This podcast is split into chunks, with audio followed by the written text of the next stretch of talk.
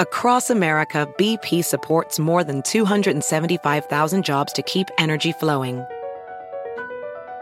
Jobs like updating turbines at one of our Indiana wind farms, and producing more oil and gas with fewer operational emissions in the Gulf of Mexico. It's and, not or. See what doing both means for energy nationwide at bp.com slash investing in America.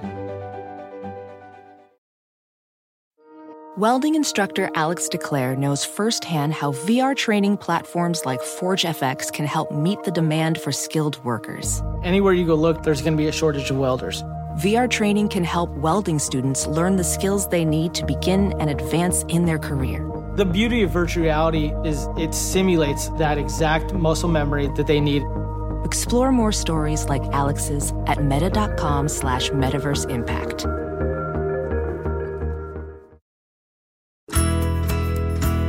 It's Monday, May fourteenth, twenty eighteen, and you're listening to Inquiring Minds. I'm Indre Viscontas. And I'm Kishore Hari. Each week, we bring you a new in-depth exploration of the space where science, politics, and society collide. We endeavor to find out what's true, what's left to discover, and why it all matters. You can find us online at inquiring dot show, on Twitter at inquiring show, and on Facebook. And you can subscribe to the show on iTunes or any other podcasting app. And if you would like an ad-free version, just go to patreon.com slash inquiringminds and pledge five dollars or more a month to support us. And we upload our ad-free versions right there.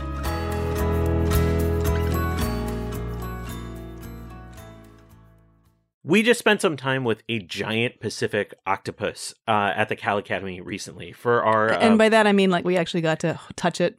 Oh, it, like, spent... quality time for us. It like we became friends. Yeah, it like hooked its uh, tentacles ar- around our arms. Definitely quite strong. S- sampled my uh, chemistry. Yeah, let's just say uh, this is all for our recent uh, video series on Tested called Science and Progress. We teamed up with with Adam Savage. He made a puzzle for the octopus to solve as part of keeping that octopus stimulated. What did you think about the experience of hanging out with the octopus, though? Oh, it was totally awesome, I have to say. I mean, I was super excited. I was like a kid in a candy shop even before we got there because cephalopods are so interesting to me because of their distributed nervous systems.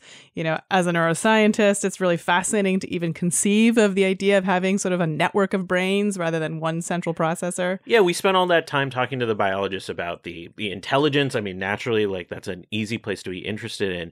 But also, they're just weird. Yeah. I don't I don't know like how else to put it. Cephs are weird creatures, even though you can kind of see a line of evolution through the different kind of speciations that we see of, of different cephalopods. They are still strange, really yeah. strange. But and yet they're kind of understandable. Like, do you remember when, like, in order to call the octopus, she she like patted Margarita, who is who's the, the person, the scientist there that we were working with. She like, you know, slapped the top of the water tank. And the octopus eventually heard that, and if it d- wanted to, which in both cases that we were there, it did, it came to the surface, and then we got to play. I love that it had, like, a personality where it was like, eh, not today. yeah. Uh, well, I so I've become much more interested in cephalopods since then, and and I had a conversation with Julie Berwald a couple episodes ago about jellyfish, and that really got me hooked. And, and a friend... Uh, Dana Staaf happened to have a new book out called Squid Empire, which tracks the rise and fall of cephalopods dating back to times when they were the dominant species or dominant sort of set of species here on Earth. This is even before the time of, of dinosaurs. Uh, Dana is a science writer with a P H D from Stanford's Hopkins Marine Station, where she studied the behavior of little baby squid. And before our interview, I went to our book launch event, and it was in a bookstore in my neighborhood. And I was like, I'm going to go support my friend with a new book out. And when I walked in, Dana had laid out on a folding table a six foot long Humboldt squid, and then proceeded to dissect the squid and talk about the evolutionary basis for all the stuff that we were seeing. Wow. It was the coolest book event I've ever been to, ever. Was it stinky? Uh, of course it was. I mean, we're talking about squid, squid juices. I, I felt bad for the bookstore, but they seemed really, really into it. Um, but hearing all that evolutionary history, I was totally hooked. And uh, a couple weeks later, we recorded this interview. Yeah. And so, we've had Simon Gummery on the show in the past, too, who wrote a book, The Soul of the Octopus, which remains one of my favorite science books of all time. So welcome to Inquiring Minds, the new cephalopods uh, podcast out there. So let's take a short break and we'll be back to my interview with Dana Staaf. Inquiring Minds is brought to you by Udemy, the largest marketplace for online learning. Whether you want to learn something new or just sharpen your skills, Udemy has an extensive library of over sixty-five thousand courses taught by expert instructors. Ever find yourself thinking, I wish I could do that? With Udemy, you can. From web development to digital marketing to Japanese cooking courses, Udemy has something for everyone. While other online learning companies charge hundreds of dollars per class, Udemy courses start at just eleven ninety-nine. Plus, each course comes with a thirty-day money-back guarantee for risk-free learning. Every day, students around the world choose Udemy to discover new passions, expand their skills, and even change careers. Improve your life through learning. Download the Udemy app to learn anytime, anywhere, or visit ude.my slash inquiring today. That's ude.my slash inquiring. Dana Staaf, welcome to Inquiring Minds. Thank you so much. It's great to be here. We're so familiar with the idea of dinosaurs ruling the earth for millions upon millions of years, but that was on land. Your new book details the dominance, the historical dominance of cephalopods, overtaking the oceans for millions of years as well. That's right. And it actually predates the whole dinosaur kingdom by a couple hundred million years. They were the original rulers of the planet. When we're talking about original rulers of the planet, how long ago are we talking about? Almost five hundred million years ago, five hundred to four hundred fifty million years ago, when nothing lived on land. So all of the animal life was in the ocean, and it was all trilobites and early echinoderms, sea urchins and sea stars and worms. Um, and that was the kingdom over which the cephalopods rose to dominance. And I think we should make it clear, the cephalopods we're talking about historically are not the ones we know of today, the squid, the octopus. These were simpler creatures at that time. That's right. And most notably, they had huge shells. They were almost more like big floating snails that happened to have some cephalopod features. They probably had tentacles. They probably had a siphon for squirting water, but they didn't have the things that we think of modern cephalopods having, the masterful camouflage. The, they probably didn't even have ink sacs.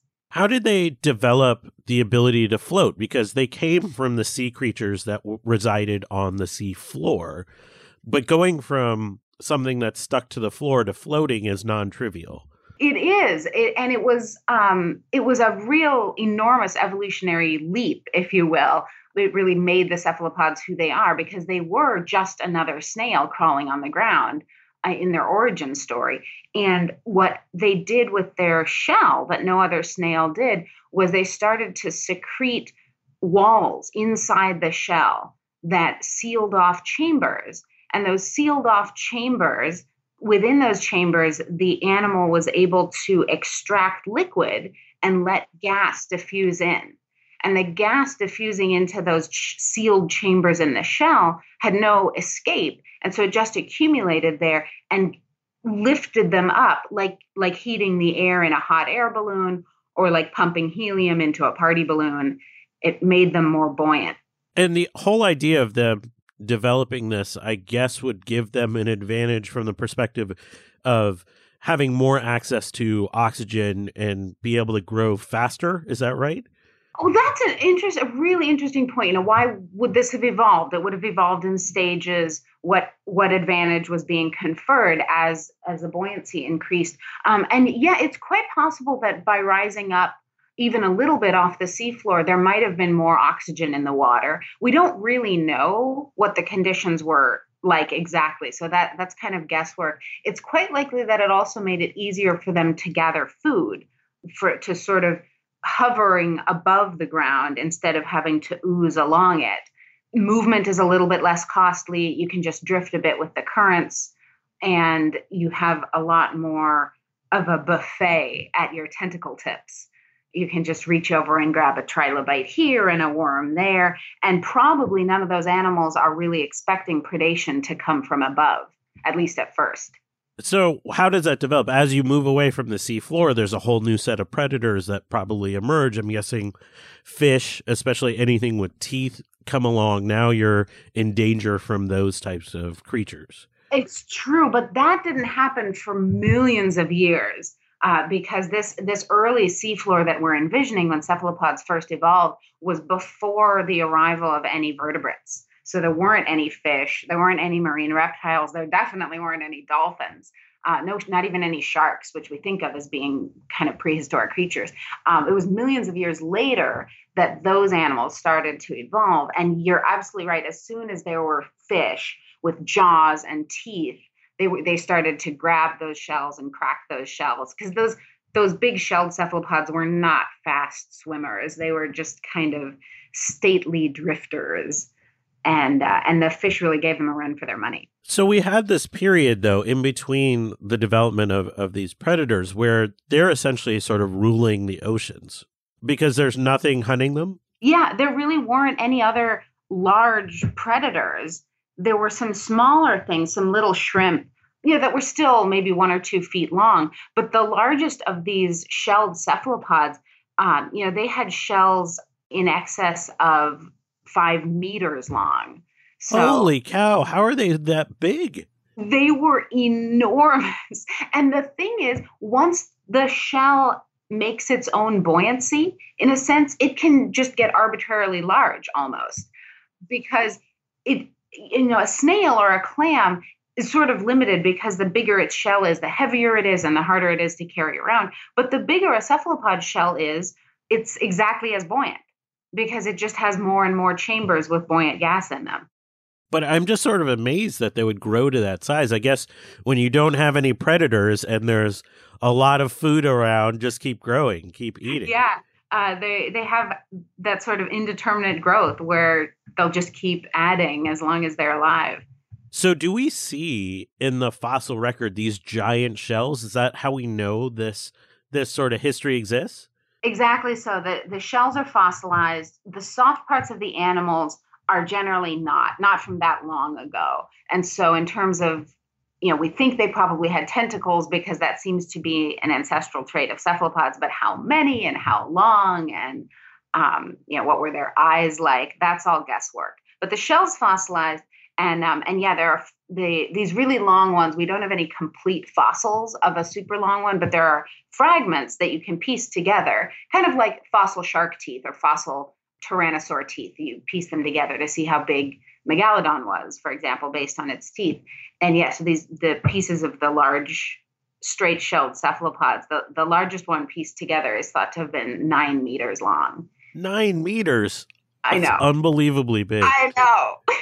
Just as a quick aside, there's this interesting note in your book about how these creatures developed ammonia in the in these sort of chamber areas, and that presents an interesting problem for scientists like yourself trying to detail the history of these creatures. It's true, although that again comes quite a bit later. It's um, I uh, I'm sorry for the confusion. I. I realized this, that ammonia never came about with the shells. It came about with the loss of the shells. Oh, interesting. So when they went away from the shells, they started developing ammonia in their... in it just interior. In the tissue of their body, in the soft tissue. They started to accumulate it because it, ha- we think, because it has a sort of comparable buoyant aspect to it. Um, it makes ammonium chloride, which is a salt like the sodium chloride that's on our tables and in the ocean, but it's a tiny bit lighter, just a tiny bit lighter than sodium chloride. And so if a large amount of the saltiness in a body is replacing sodium chloride with ammonium chloride, it can make them sort of neutrally buoyant and they can just drift around. And so a lot of squid today are called ammoniacal squid because they have ammonia in them. And one of my favorite parts of this story is that the early cephalopods, there's a whole group of fossil cephalopods called ammonites, named for Ammon, who was this Greek god with curled ram-like horns, and they have curled ram-like horn shells. So they're named after the god Ammon because of the shape of their shells. And then the ammonia that makes ammoniacal squids called ammoniacal is also named for the god Ammon because deposits of these salts are found near the temple of Ammon in the part of the world where people used to worship him. So it's sort of this bizarre, like the god of ram horns, ammon, has this weird, intricate relationship with cephalopods all the way from their early days to modern times. I love the bizarre relationship that humans have with cephalopods, which we'll get to in, in a little bit. I, I'm just curious if you can give our listeners a picture of how big the cephalopod family is at this at this point in history. The, this these ancient cephalopods, are we talking about thousands of species, or or something uh, much more simple than that? I think there are hundreds of described fossil species or genera. It's not always easy to get fossils down to species. And certainly a lot more than there are living species. The group seems to have been through some pretty major radiations in its past, especially with these ammonites, these ones with coiled shells. Those were super diverse. There were big ones and little ones and fat ones and skinny ones and ones with spines and ones with ribs. And they did all kinds, and ones with ornaments and decorations and probably all different colors too. So they, they were super abundant. Uh, and then they all went extinct along with the dinosaurs when a big asteroid smacked into the planet. So the asteroid killed them off in the same way it killed off the dinosaurs. It just created conditions, whether it was heat or the fact that there wasn't sunlight and their food sources died off. Yeah, and it seems to have been also uh, an ocean acidification problem as well, where the surface waters of the ocean, because of the fallout from the huge crater, were getting really acidic. That's so funny that the we consider that the end of the dinosaurs, but we don't talk about it in the context of, of the ocean um, and all the life that died there as well. I was surprised to learn that many cephalopods, not all, but many cephalopods are relatively short-lived. You know, like modern uh, squid and octopuses, they only live, you know, five years or so, um, sometimes much shorter than that. Yeah, some of the, the the largest species, five is sort of where they top out, like the giant Pacific octopus can live up to five years. But the littler species, like um, like the squid that we turn into calamari rings, um, smaller octopuses that people keep in home aquariums, those live less than a year, six months, a lot of them. And that is that true throughout history? Cephalopods are are mostly short-lived creatures? Well, interestingly, it seems to have evolved along with a, a whole suite of other adaptations to deal with, among other things, fish. Because as soon as fish came along, the whole evolutionary story of cephalopods, in a sense, becomes an arms race with them. How how can we get faster? How can we escape these jaws, uh, develop camouflage? Eventually, they lost the shell, and the you know the squid and octopus without a shell can swim much faster. They can hide much better. And the short lifespans seem to have come along with that and this sort of versatility, adaptability that cephalopods display.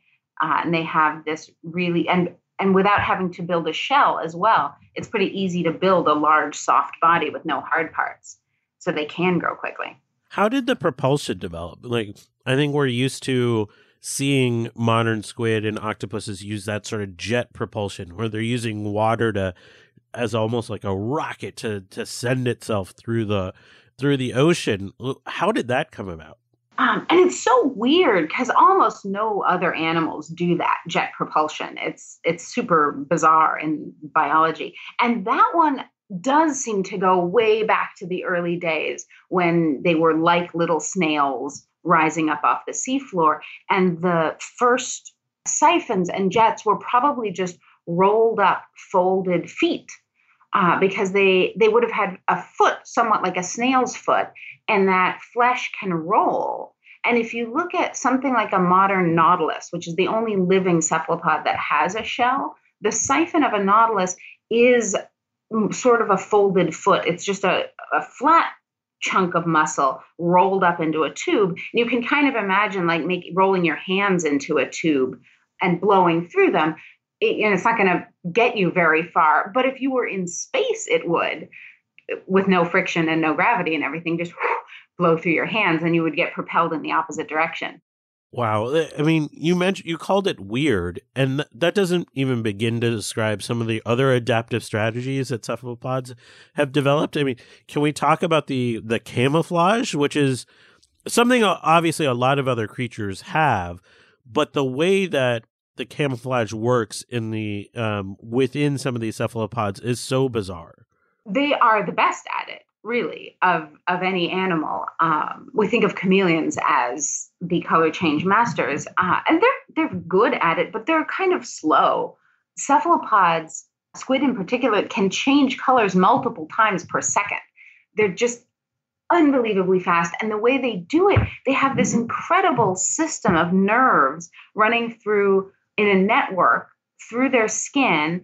And their skin is full of essentially little pixels, these little organs that have sacs of pigment in them. And the nerves can activate muscles to pull those pigment sacs open or closed, which is like turning a pixel on or off.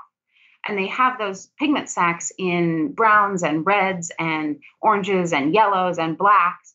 And so by sending signals through this nerve net, the skin can create these incredibly complex patterns to blend in with their environment or to send signals to other cephalopods. And then underneath that, they have a whole other layer of color-changing cells that reflect light in blues and purples and greens, like the iridescence on a peacock's tail. What's so fascinating about it isn't so much that it, they developed camouflage. I mean, that's that's not unique, but it's how quickly they're able to activate the camouflage that seems so bizarre to me. It's really uncanny. And I think it has to do with the way their whole nervous system is more distributed than we vertebrates are used to thinking of. We're used to thinking of a central nervous system that has a brain and then a peripheral nervous system that carries messages from the brain. The brain is in charge and it has to send these messages to the rest of the body. But a cephalopod's nervous system is way more distributed. It has a lot more of its neurons out in the arms and out in the skin. And we're still learning what that means for how they process information and how they send signals around. Like there can be a lot of processing and signaling that occurs locally. Um, Simon Gummery wrote this beautiful book, The Soul of an Octopus. And yeah, she, she was on our podcast uh, a few months ago. Awesome. That's a perfect connection because she describes this idea that if you were, oh, actually, this is something in her book, but I just remembered it's also in Peter Godfrey Smith's book, Other Minds, where he talks about consciousness in cephalopods mostly. Um, and that if you were an octopus and you were just, you, you might just be kind of watching your arms go, making their own decisions about the environment um, and only controlling them to a certain extent. And even that way of thinking about it puts the octopus in the central nervous system, which is maybe not the right way of thinking about it either. So when we talk about octopus intelligence or just, just generally intelligence across the cephalopod family, it's not intelligence as we relate to it as invertebrates. It's this distributed network, and we have to approach it in a very different way. Yeah, yeah. And at the same time, there are things, behaviors that we really recognize. Their, their puzzle solving and problem solving behaviors are You know, are like what we do with our own fingers when we when we're trying to solve a Rubik's cube or something. And their play behaviors, a group of researchers who described octopuses using their jet of water to shoot a plastic bottle around their aquarium, around and around, described it like watching a child bouncing a ball. Does all of this lump into something that I, I found fascinating, which is that humans have been fascinated with cephalopods for hundreds of years. I mean, you can, there's a wonderful exhibit at the Monterey Bay Aquarium that showed, that kind of details a little bit of human history with cephalopods, like those ancient drawings of giant octopuses coming up and swallowing ships. So it shows how fearsome the giants were. But also, we're fascinated with the puzzle solving and their intelligence. And, uh, and even some ascribe them as having a personality or, in Sai's case, a soul. Where does this human fascination with cephalopods come from? Because it's somewhat recent in, in a lot of ways. It is. I think that, um, like many other things, the the internet has probably allowed those of us who are kind of secretly fascinated with weird things like cephalopods to find each other and come out in the open a little bit.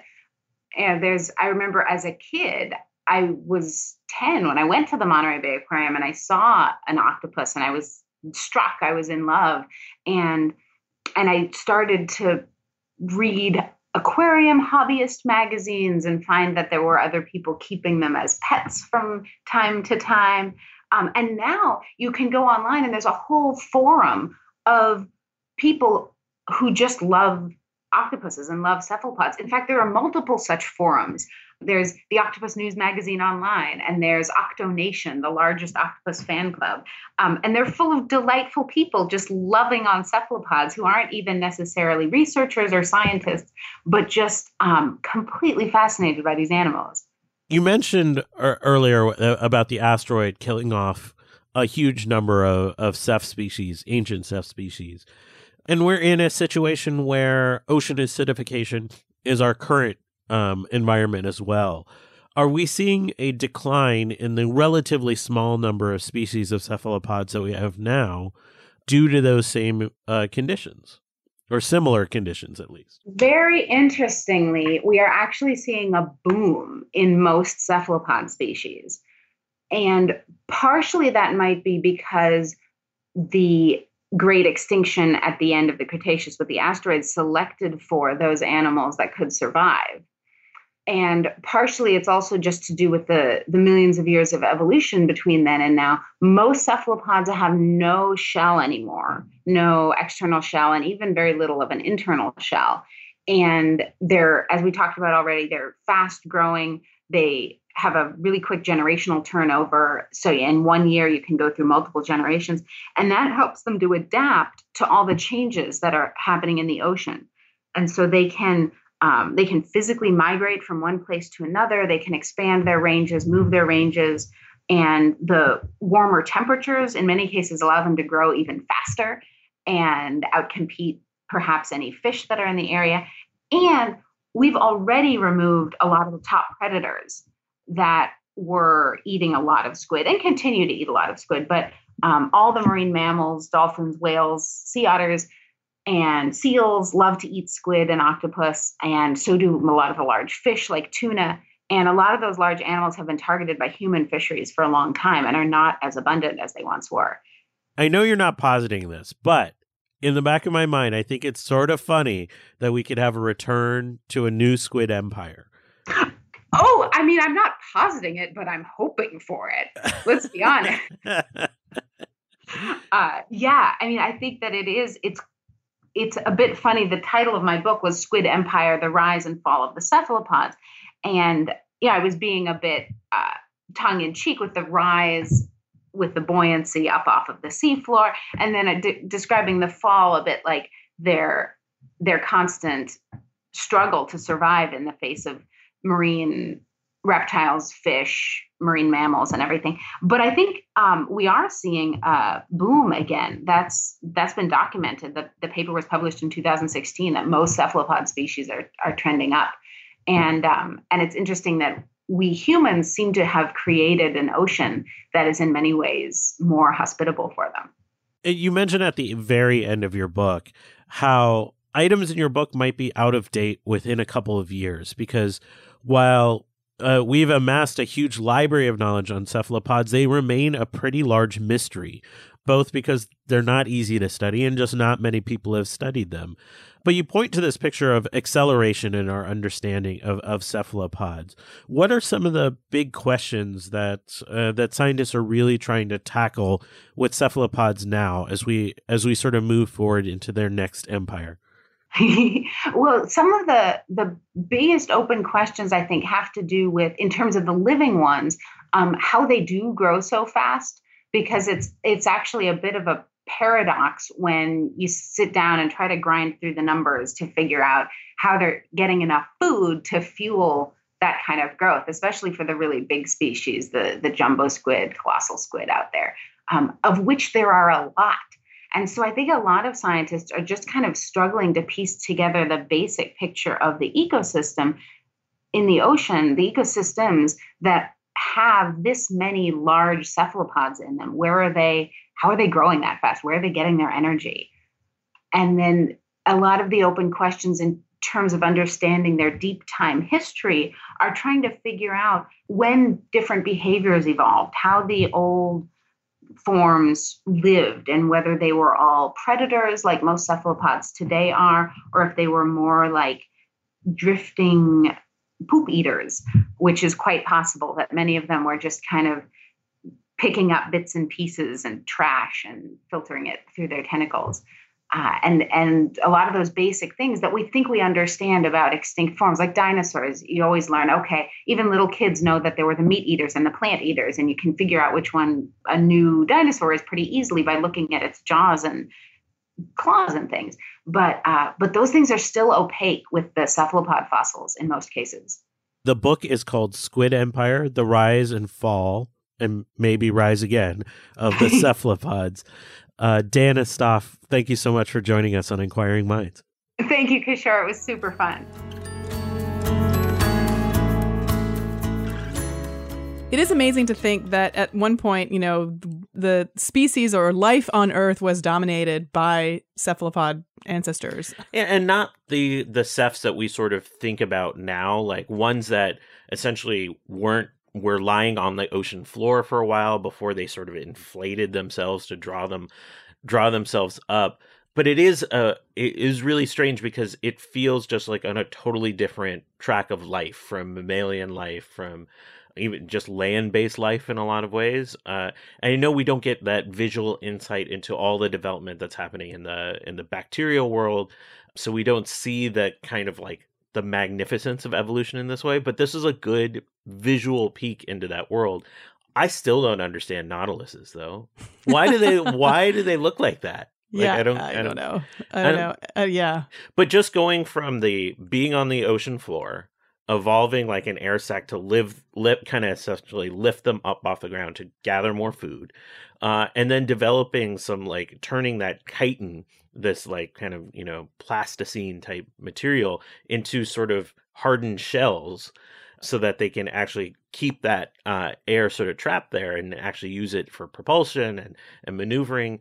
That's just fascinating. I know I just probably covered what, like hundreds of millions of years of evolution in like three sentences, but uh, I still think that's amazing. And uh, when it comes down to it, after interviews like this and with Julie Ber- Berwald, when I w- go back to the aquarium, I definitely don't just go hang out and look at the otters, which is what I used to do. I go hang out with the cephs now. Yeah. I mean, I think also it's really interesting to think about this. Okay. So, you know, there's this big, I guess, I don't know if you call it a branch in the in the tree of life anymore. I know that we don't really think of it as a tree anymore. But, um, but you know, you've got this vertebrate thing coming out, and that completely changes the nervous system because now, you know, there's the centralized version. And so to me, it's just really interesting how, you know, in this kind of, you know, at the same time, you have this divergent evolutionary path of cephalopods where they continue to maintain their distributed nervous system. And I get really excited when I hear about ways in which people in Silicon Valley and other places are starting to harness this information to sort of develop robots and develop, you know, ways of kind of enhancing our life it, by thinking about a nervous system in a completely different way. Hey, we're just entering the period where the jellyfish are going to rule the earth again. Yeah, I mean, like, could you think about a network of self-driving cars as just being like one giant distributed no. octopus? No, I cannot. Okay. All right. Well, that's it for another episode. I want to thank you for joining us for this installment of Inquiring Minds. And we'd like to thank our supporters on our Patreon campaign, especially David Noel, Clark Lindgren, Michael Galgool, Stephen Meyer Ewald, Kyle Rahala, Joel, Jonathan Worsley, Yushi Lin, Eric Clark, Jordan Millar, Herring Chang, Sean Johnson, and Nick Cadillac. And to all of you who are enjoying our ad-free versions of the show, thank you so much. You've made uh, our decision to uh, leave Mother Jones uh, much more much more successful as we've been able to continue bringing you the show. You can visit our website at inquiring dot show. And again, you can support us at patreon dot com slash inquiring minds. And for five bucks, you get an ad-free version of every episode. Find us on Twitter at Inquiring Show and Facebook, and you can send us comments, feedback, future guest ideas, or anything else you'd like to contact at inquiring dot show. And let us know if you like our new segment, Up to Date, which comes out every Friday and just caps the our favorite science news of the week. Inquiring Minds is produced by Adam Isaac. Our music is provided by award-winning producer Rian Sheehan. And we're your hosts. I'm Indre Viscontas, and you can find me on Twitter at IndreVis. And I'm Kishore Hari at Science Quiche. See you next week.